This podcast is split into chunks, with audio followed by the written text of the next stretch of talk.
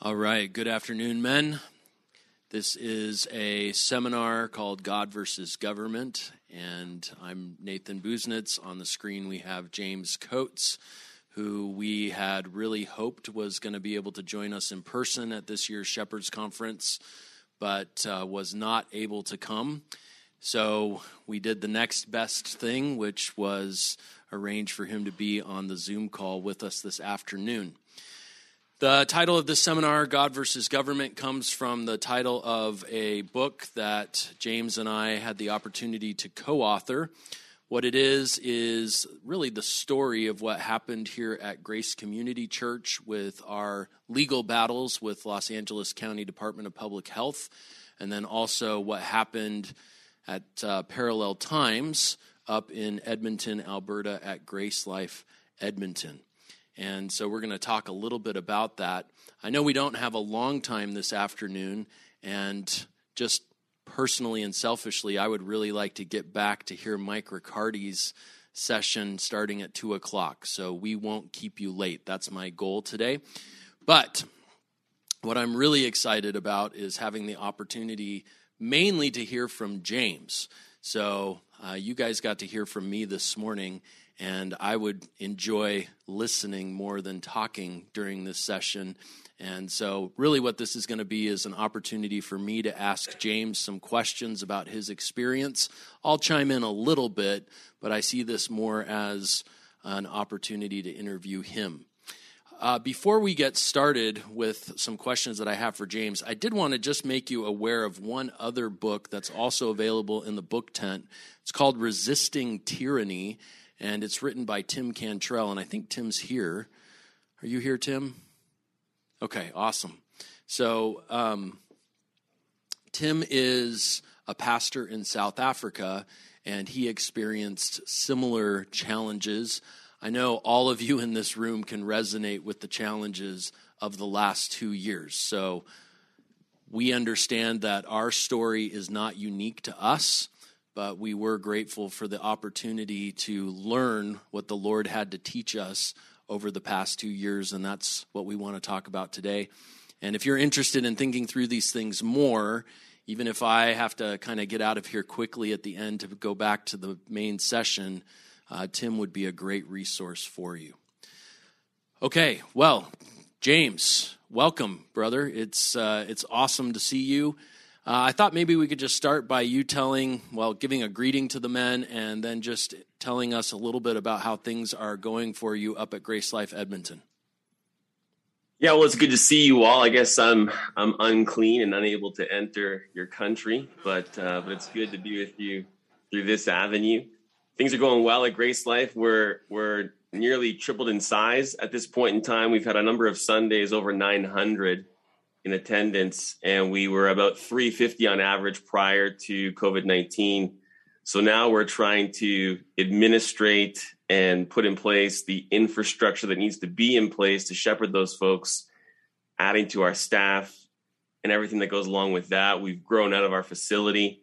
And so we're we're in preliminary talks about acquiring land, building a new building, and being able to to all meet in one service. We're in two services at present so it's uh, it's there's a lot going on. Uh, meeting new folks all the time. There was a time when I tried to know everyone's name and and get to know everyone and be involved in their lives, and we're just well beyond that now.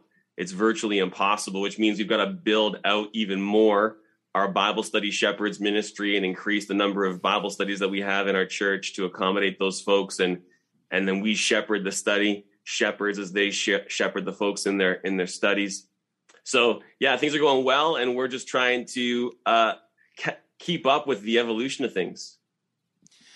So James, we were talking actually on Wednesday here at the conference about the fact that Shepherd's Conference, at least for us in California, has kind of marked the, both the beginning and the end of the health restrictions related to COVID 19. It was one week after the last Shepherd's Conference, March 13th, 2020, when LA shut everything down. And it was just a couple weeks ago that they opened things back up in terms of mask mandates and those kinds of things. So we feel like Shepherd's Conference has been kind of the bookend. But, James, I was hoping you could talk to the men a little bit about What were things like when COVID first hit in terms of the decisions, the conversations, the things that were happening behind the scenes at your church with your elders? I know these men had similar conversations with their leadership teams, but just talk a little bit about your experience. Well, I think those discussions were characterized initially as being ignorant, like we were we were ignorant with respect to the severity of the virus uh, ignorant, even with respect to our our legal rights under our Charter of Rights and Freedoms in Canada. And so when the governing authorities imposed restrictions on church gatherings and everything else, and there were uh, fines connected to breach of those restrictions, starting at $100,000 for the first offense and then $500,000 for the second offense. With the ignorance of the virus and the ignorance of our, our legal rights, um, you know that that bathed a lot of those discussions and and certainly shaped in some in some regard the the direction that we took initially. There was also uh, tension immediately, Romans 13, and the call to be submissive to government, and Hebrews 10:25, and the need to not neglect the gathering of the saints. So that tension was felt immediately. And then with some skepticism and reluctance, we opted to comply, which really seemed to be the going rate. I mean, we weren't aware of any churches that had opted to defy the governing authorities at that particular point. And so we we complied and then let the data roll in uh, as we kind of surveyed the severity of COVID nineteen and and all the government was doing. Yeah, you mentioned that tension between Romans 13 and Hebrews 10, 24 and 25. And we certainly felt that same tension here at Grace Community. And ultimately, the decision that our elder team came to is that the submission to the government comes with an exception, right? Acts 5:29, we must obey God rather than men, whereas Hebrews 10, 24 and 25, there is no exception.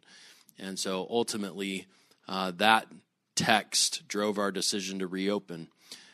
Uh, James, can you talk a little bit about what motivated your leadership team to reopen your doors? When did you know that it was time? How did you know that it was time? Talk us talk to us a little bit about the principles behind that decision.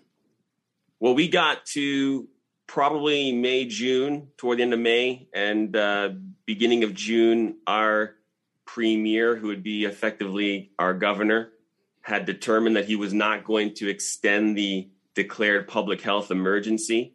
And so that would take the teeth out of the legislation. And that was signaling that even he was looking at the severity of COVID 19 and recognizing that it wasn't everything they said it was going to be. And I began at that point in time as well to preach on Romans 13 the first time and um, and then addressed you know really a, a fundamental a basic understanding of romans 13 that we would all sign up for with respect to the limitations on governmental authority and that there does come a point when we have to obey God, not men, just as you've said. And then I preached on Hebrews, uh, the, the, the, the, whole paragraph that Hebrews 10, 24 and 25 are in and just address the significance, the, the importance of the corporate gathering. And, and those two sermons in conjunction with all of the data that had rolled in, in conjunction with uh, even our premier acknowledging that that um, I mean, he referred to COVID 19 as influenza or the flu like six times in a speech. So he was basically putting them on par with each other. And we thought, well, it's time to open our doors. And, and our people were, a number of our people were ready for that already. And, and some weren't. But we, uh, it was in June that we opened our doors and we had to shut down for a couple of Sundays. We opted to out of a, an abundance of caution because we did get some COVID cases. And so we thought, we would just uh, go to live stream for two Sundays just to kind of be cautious with respect to you know the spread of the virus and and then after those two Sundays we opened our doors again and uh, never looked back.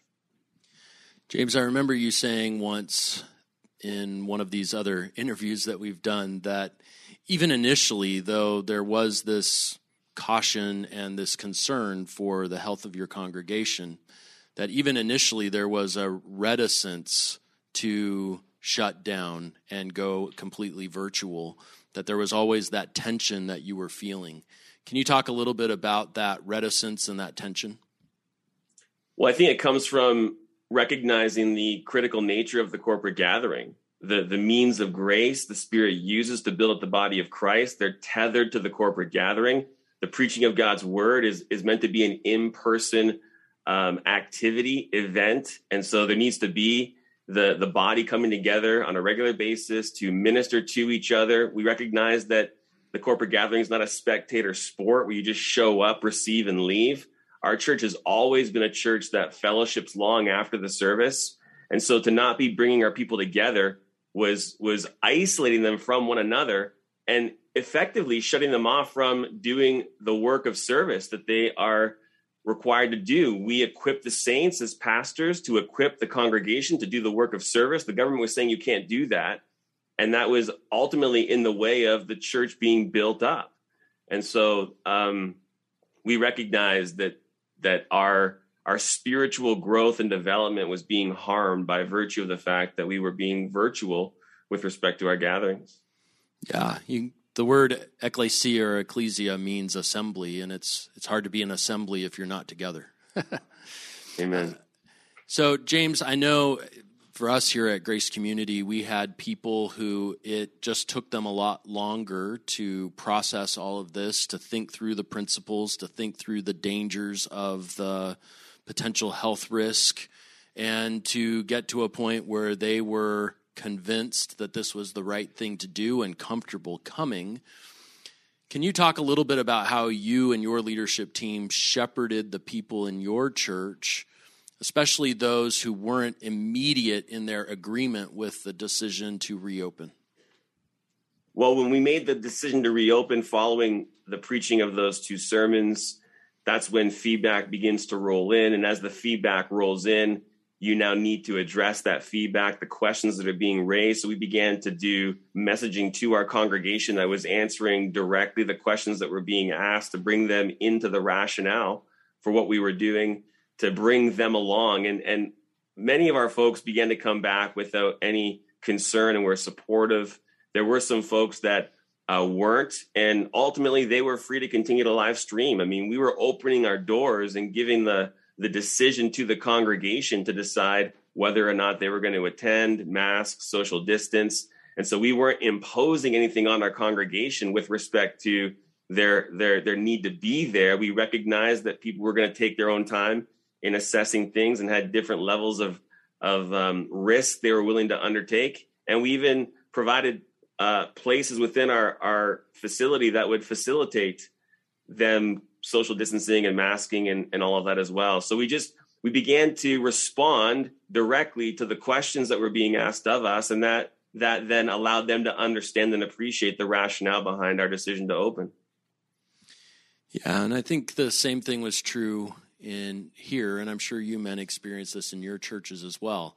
It's an opportunity to exercise 2 Timothy 2.25, to be patient, right? 1 Peter 5, 1 through 4, to shepherd the flock of God among you in a way that was gracious, kind, still resolute with conviction, but as James explained at their church, we did the same thing here. We continued to provide outdoor meeting space that's why that tent gives us PTSD.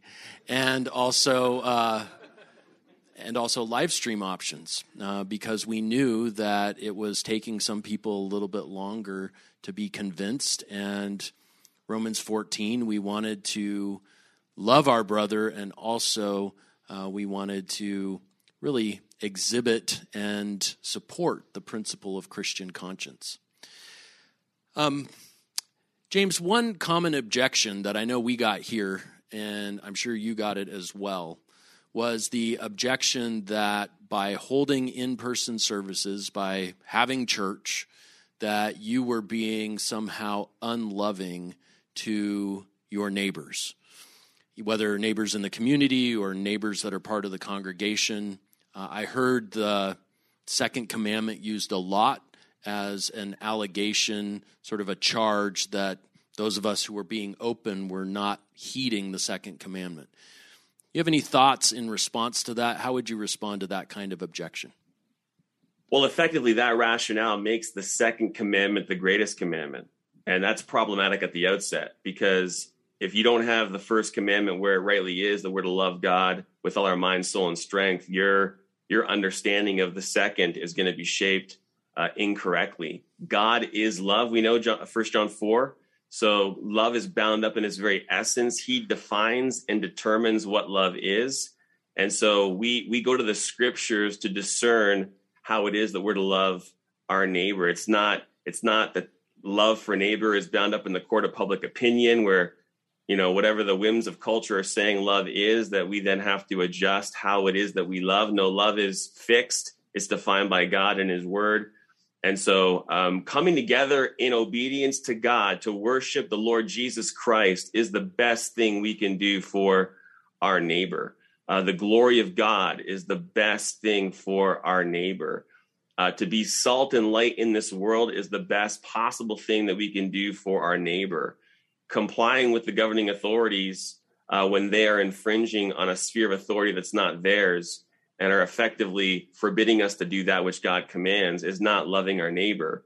Uh, that's being disobedient to Christ, and and that disobedience is the exact opposite of what the second commandment even calls us to. So I think it's important to start there. I also think too, uh, you know, at some point you do have to think critically about what's going on in the world. And so the person that wants to say that love for neighbor requires that you basically comply with the governing authorities assumes the dogma coming from the governing authorities is sound, that it's legitimate, that it's real science and everything else. And so there's no question at some point in time, you're going to have to make a decision as to whether or not you uh, believe that what's being propagated is is true truth or whether it's just sheer propaganda and from our vantage point, and I think it was evident in California that this was uh, an agenda that was being uh, foisted upon uh, the citizenry to uh, bring about fear and increase government control. And so to stand by and let that happen while you've got uh, livelihoods being destroyed, people losing their jobs, um, you know, we we have a, an inside a scoop on what's been going on in terms of drug overdoses, suicides, and everything else. The the impact of the lockdowns on our neighbor were horrific, and so uh, the people that are saying, "Well, you know, you got to love your neighbor," and you're not doing that, are just they're they're not in touch with reality as it really is in terms of the effect of the lockdown uh, on on the lives of real people. Yeah, how can the church continue to be salt and light if the church is not gathering? And I think we saw the impact even here in the U.S. We saw the impact of the absence of the church's influence on some of the things that happened shortly after the lockdowns began. Well, I want to ask you about really your experience one year ago. it's hard to believe, but it's one year ago since you were imprisoned. And I wanted you to talk a little bit, maybe first, about why you believed this issue was an issue worth going to jail for. And then I'll ask you about your time behind bars. But maybe answer that first question. Well, it, wasn't really a matter of determining whether it was worth going to jail for or not. I mean, that's not that's not the way you approach a situation like this. Ultimately, we're called to be obedient to Christ and obey his commandments. And so as this situation came to us and was was pressed upon us, we had to determine what obedience to Christ would look like. And if obedience to Christ was going to take us into a jail cell, well, then we would have to be willing to do that because he he's purchased us. We've been bought with a price. We're not our own. So it wasn't so much a matter of determining whether or not it was worth it. It was just an issue of determining what does Christ require of us? What's he calling of me, requiring of me? And and then it's a matter of leaning on his grace, being strong in the grace which he supplies to be able to to carry that out even if it results in my imprisonment. Can you talk us through some of the events in early 21 or December of 2020 into January and February of 2021, those events that led up to your arrest and ultimately your imprisonment? Well, the governing authorities were trying to use every possible avenue they could to bring about our submission. They attempted to use the media and to just villainize us in the court of public opinion. They were bringing the RCMP, which is our police service, to our gatherings. They used the court system and a court order that we defied and could have been found in contempt of court for having a service, and that would have potentially resulted in up to two years in prison. That they used every possible avenue they could, and the last tool they they employed was an undertaking. And in the undertaking, I was arrested on Sunday, February seventh, following our service in uh, our our office. I was read my rights, and I wasn't cuffed or anything like that, but I was ultimately arrested. I had to confirm that I was being arrested, and they're like, "Yes, you are being arrested right now. You are under arrest." and and I had to then uh, sign a document that would indicate that I agreed to this undertaking. And the undertaking was the same old thing. They were trying to get us to, to obey the Public Health Act, and I couldn't do that. So I told them, "Yeah, I can't sign that." And they said, "That's fine. We'll indicate refuse to sign." So they wrote that in, but they said it was still binding on me. So then the next Sunday, the 14th, when we met and I preached uh, directing government to its duty from Romans 13, um, so the second time now preaching Romans 13 in this whole thing. Uh, that was uh, the Sunday they required that I turn myself in, which I did on the Tuesday. That resulted in me being brought before a justice of the peace. I was given a, a condition of release. The condition was the same old condition. I have to comply with the Public Health Act. I, I couldn't do that. And so I refused to sign the condition and was taken to a maximum security jail cell. So, James, talk us through that. Talk us through what it was like to experience um, imprisonment. I know you go into all of this in the book, but I just, for our brothers here, I want them to hear a little bit about what it was like to experience that. And then maybe even talk a little bit about some of the extraordinary things that God did while you were behind bars. Well, I think when the news dawned and the the the implications fell that because I wouldn't sign this condition, I was going to end up being held in custody and then you know taken to the Edmonton Remand Center. It was pretty um, it was pretty weighty for sure, and um, there wasn't really any temptation to compromise, but you still have to deal with the implications of walking in obedience, and I felt that pretty significantly and it's difficult to explain but but going to prison felt like the way you've always thought it would feel like. And and i don't know how to put that into words but i i presume that on some level whether it was through some a book or a movie or something else you've gotten a sense of what that would feel like. And that's exactly what it feels like. And it's a it's a, a challenging thing to to digest but um, but the Lord was there with me, and I had support from my lawyer, who's a believer, James Kitchen. He was there in those moments. My wife also was incredibly supportive. I mean, if I didn't have a wife that was as um, convicted about the, the the church coming together corporately as I am, if not more, then uh, then that would have been a difficult a difficult road to walk.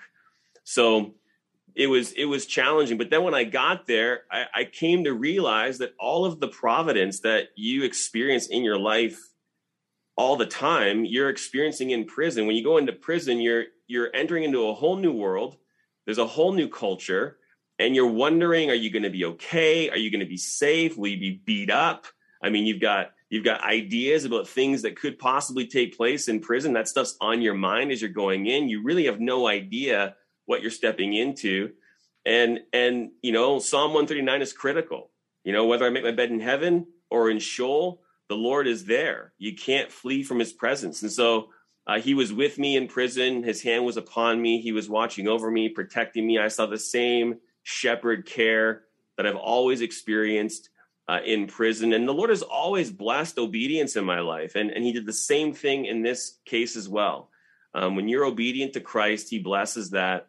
And even if that results in our death, I mean, it's a blessing to enter the presence of the Lord, to live as Christ and die as gain. So uh, the Lord was good to me, cared for me, watched over me, and and gave me lots of opportunity to to minister the gospel. Yeah, talk a little bit about that. Some of those gospel opportunities that you had with men behind bars. I mean, you you kind of started a little mini prison ministry while you were there yeah, those opportunities really came to me. I didn't even have to go looking for them. They they were in demand. I mean, they were coming to my jail cell once I got out of quarantine and they wanted me to pray for them. They they were sharing their life their, their life struggles with me. I was giving them the gospel, praying for them. I had a guy ask me if we could do a Bible study. I said sure. We went down and began a Bible study through the Gospel of John. What's really interesting about being in prison is that a lot of the guys claim to be Christians. So one of the challenges is you you almost have to get them unsaved to get them saved. And so I did that a little bit in the Gospel of John you know, talking about the need for regeneration, a transformed life, um, really just ministered the gospel to them from every angle I possibly could. And uh, and so there were lots of opportunities to do that. Not so much with the guards because they're they keep their distance, but um, but they were largely good to me as well. And and uh, yeah, the Lord was the Lord was faithful. James, can you tell the story of what happened when you left and even the chaplain that you met with? Because that's just an incredible story. Um, can you share that with the men? Yeah, so I was, uh, I was, I'd been in, uh, in, in court that Monday. I think it was the 22nd of March. And I knew I was going to be released. And uh, the the news we have access to radio in the jail cell, and there's a talk radio news radio station that's on there, and so they were always talking about me. And so they had begun to announce that I was going to be released that day.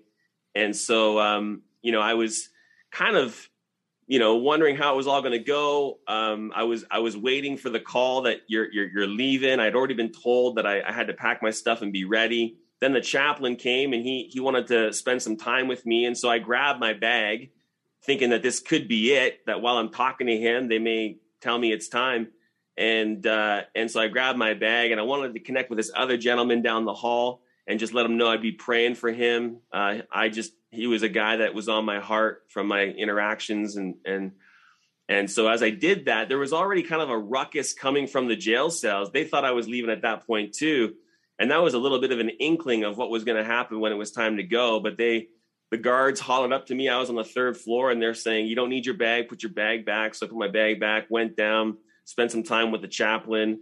And normally you'd get a room, but in this case, there weren't any available. So we were just right out on the floor at a table having a conversation. And then while we're talking, they announce, Coates, you're leaving.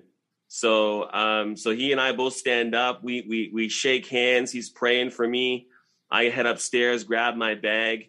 My, uh, my, my floor was actually out on exercise, so I could say goodbye to all those guys as I was leaving. And uh, so I come down the stairs with my bag and I'm I'm saying goodbye to all the guys, heading toward the door, and the place is just kind of there's noise coming from the jail cells. The guys that are still in their their cells, about two floors of guys, are in there, and they're, they're it's like they're banging on their door. So as I'm heading toward the door, I stop, turn around, and I wave, and the place just shook. And it was a it was an epic moment. It was like a it was like a Hollywood moment. In all honesty, I I looked over at the guards and I could tell they were impacted. I mean, they, you could just see it on their faces that this they knew this was a moment. And uh, the chaplain was there to witness all of that. We've talked since then, and he's mentioned that um, that it's a moment he'll never forget. And uh, yeah, just a, a really wonderful moment. And the, the the sweetness of that moment ended quickly because from that point on, as you're being taken out of prison you're treated like property. And it's a really dehumanizing experience. So the the glory of that moment was uh, quickly uh, eclipsed by just the the dehumanizing experience of of being treated like property and taken out of the the jail facility so i know even after you were released there were still some drama with the church the authorities coming and putting up fencing and you guys not being able to meet and you guys became really an underground church in Canada for a couple of months. Can you talk a little bit about what that was like? Yeah, so we had one service.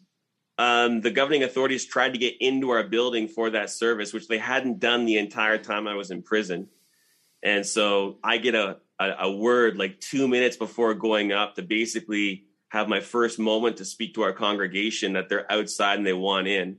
And we had two guys that were uh, trying to keep them out and did a, an amazing job. There's video of that that you can watch as they interact with the governing authorities very graciously, but but we're appealing to our to the criminal code where they can't come in and they're appealing to the public health act where they can and so there's just a stalemate and we were able to keep them out um, and and just have that that moment to ourselves. But from there, after that service on the Wednesday of that week, they uh, broke into our building, changed our locks. They they put up three layers of fencing on our property, so we wouldn't even be able to gather outside on our property.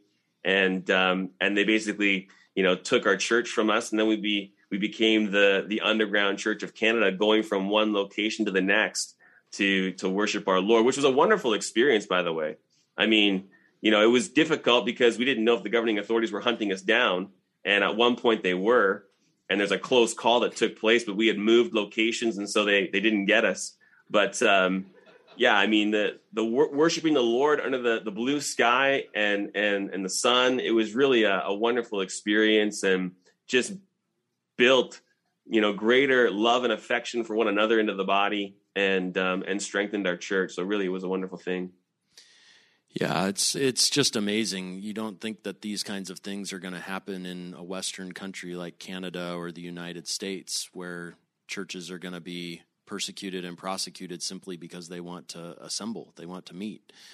And I, remember talking to Tim Cantrell, who I mentioned earlier. His church had to also go underground for a time in South Africa, and Tim, you can correct me afterwards if I get this wrong, but I remember him saying that they were reaching out to some of the brothers in China to find out how does an underground church do what it does, which is just an amazing thing to consider that we're at a point in history where these kinds of things can happen.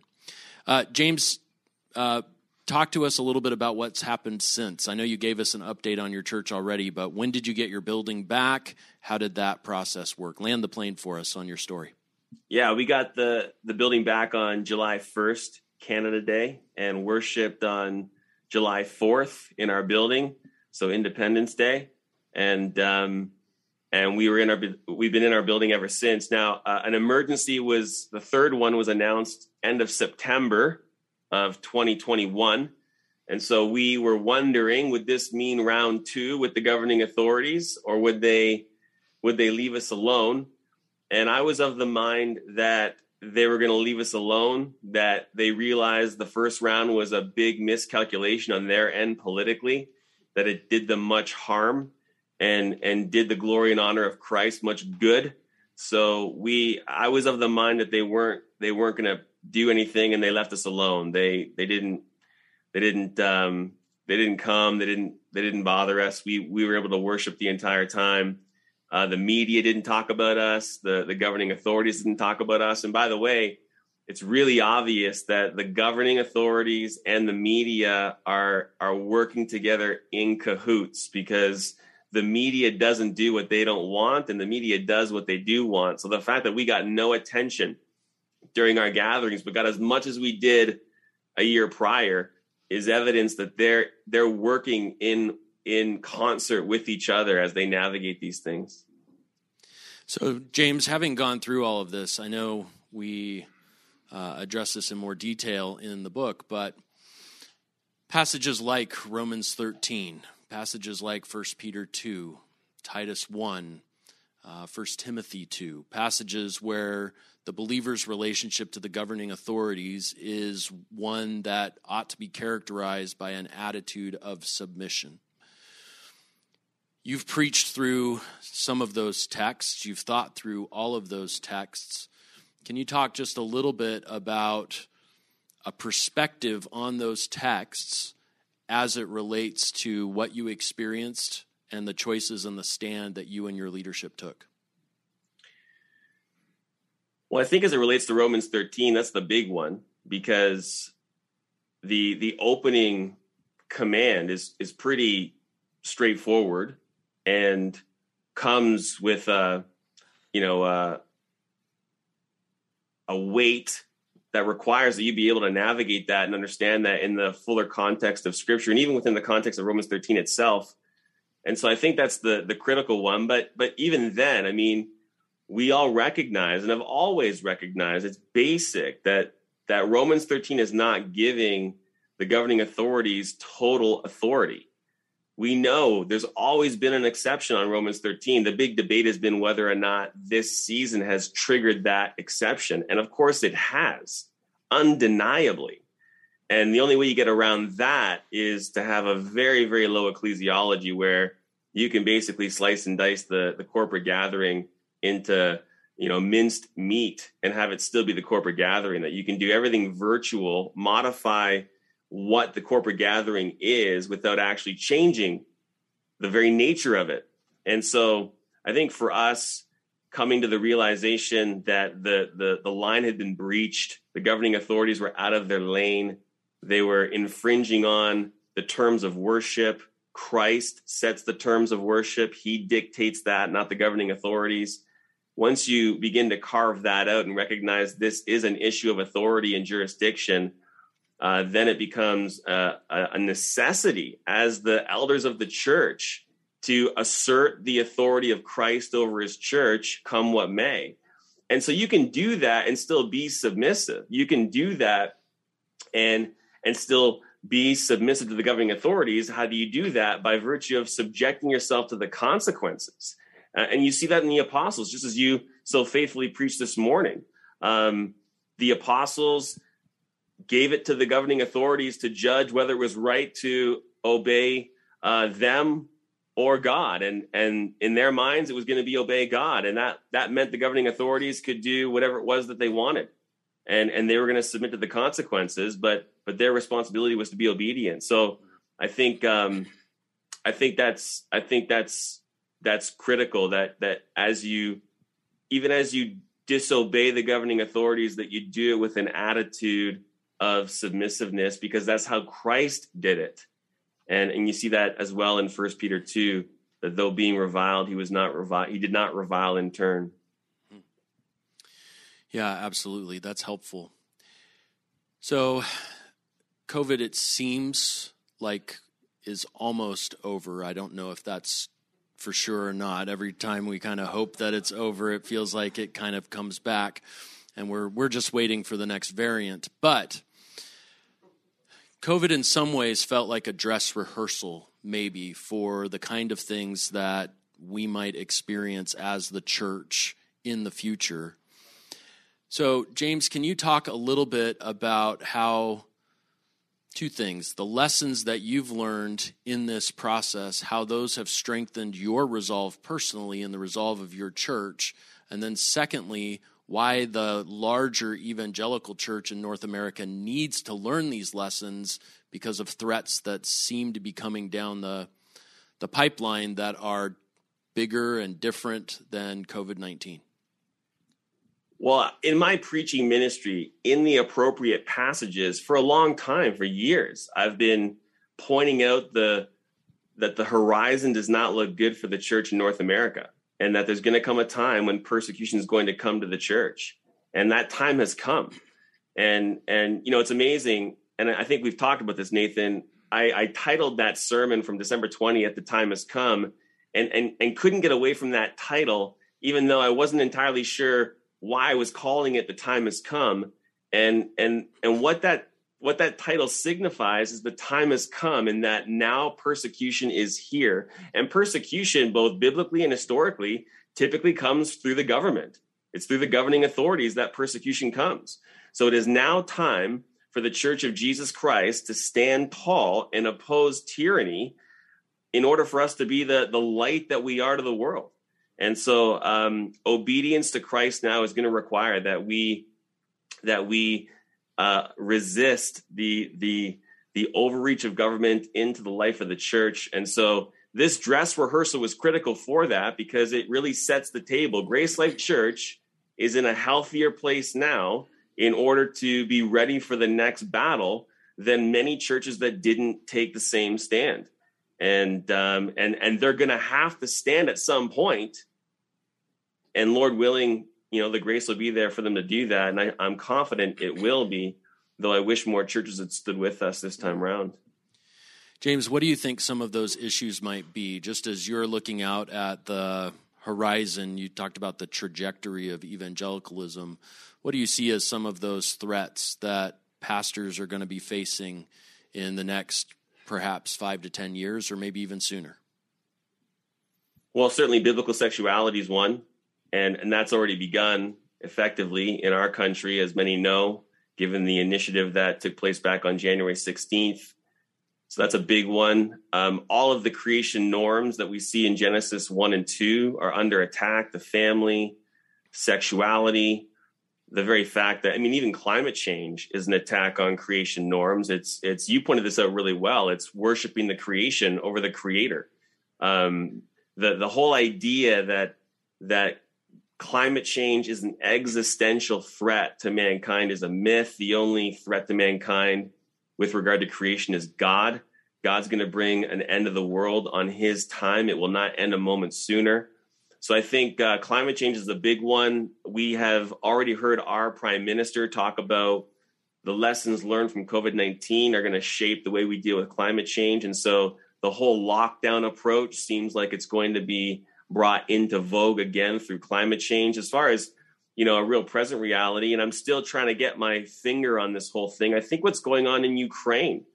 You know, I wrestled with this uh, just recently, trying to figure out what is going on in Ukraine. How is it that the Democrats and Republicans are all saying the exact same thing? They disagree on everything, but they agree on this and and i think it's the same answer and i'm still trying to put it all together but i think it's to increase governmental control and so somehow this this conflict in ukraine is being capitalized on and we'll see that unfold as the days and weeks carry on but i think the answer is the same. Government globalism and everything else is all about government control. And as as government control increases it has to basically shut down every other sphere of authority that would oppose its it's tyranny. And and the church is going to be critical to that. And that's why the church can't just comply with everything or else we're just going to end up complying ourselves um, you know right into a place where we're not salty anymore. Hmm. Yeah that's true as the culture gets darker the light needs to shine brighter and certainly we see in the book of revelation our eschatology informs us as to how all of this fits within God's sovereign purposes. And our courage and our hope ultimately comes from knowing that we win in the end. But uh, things are going to get more and more challenging in the present. Well, James, I want to give you, um, we're going to bring our conversation here to a close, but I want to give you one maybe final word of encouragement, uh, final exhortation for these brothers here who are pastoring churches all across the United States and around the world. Uh, what what would you want to leave them with? What word of encouragement would you have for them as they seek to be faithful and stand firm? Well, let me go back to a question you asked previously with regard to just whether it was worth it to go to prison uh, for the issue of keeping the church open. And uh, I addressed that the way that I did uh, earlier, and I, I, I stand by that. I will say this, though the stand that we took resulted in the lordship of Christ being heralded, being being Christ being exalted. And so I think now is the time for us as the church of Jesus Christ to herald the lordship of Christ over everything and to live the implications of his lordship out both in our individual personal sphere, in our personal walk with Christ, as well as corporately in the body of Christ, as well as our people as they go into the public sphere for work and everything else. So I think this is a wonderful time to herald and model the lordship of Christ and to make that there's no more compelling reason to, to be alive than to to put his glory on display and and heralding his lordship over everything is a, is a wonderful way to do that and so i would encourage the men to to make the lordship of Christ their passion, their zeal, the reason they get up out of bed in the morning, and let that shape everything they do. Hmm. Amen. All right. Well, James, thank you. It's uh, it's good to see you. I've been given the privilege of seeing James on a screen quite often recently because we're doing some interviews together, and I'm always grateful for your biblically sound and conviction grounded responses. So, James, thank you so much for taking some time to be with us today. Yeah, thank you for having me, guys. Appreciate it.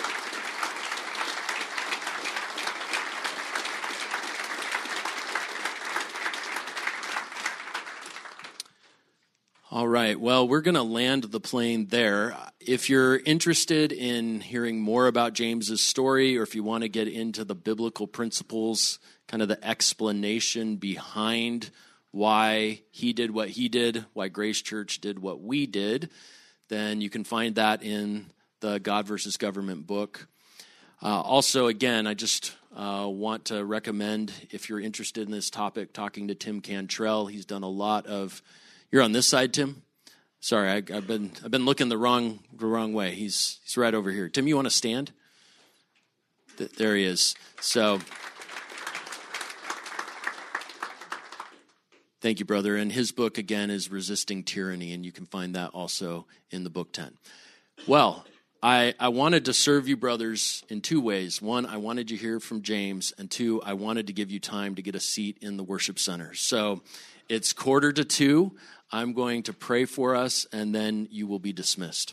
Heavenly Father, thank you so much for just the compelling examples of testimonies like we just heard of a faithful pastor who really was doing nothing different than having church every Sunday and was given the opportunity to suffer for your name's sake. And he has rejoiced in that, and he has continued to be obedient in that. And it certainly serves as an example to me of the kind of steadfast faithfulness that you call us to as your servants and ministers. So, Lord, I, I, pray that these men were encouraged even by hearing a little bit of that story this afternoon. And Lord, we, we're grateful for all that we've heard this week. We're eager to hear your word opened again in just a few minutes in the main session. We commit all of this to you. It's for your name's sake, for your glory, and we pray these things in that name. Amen.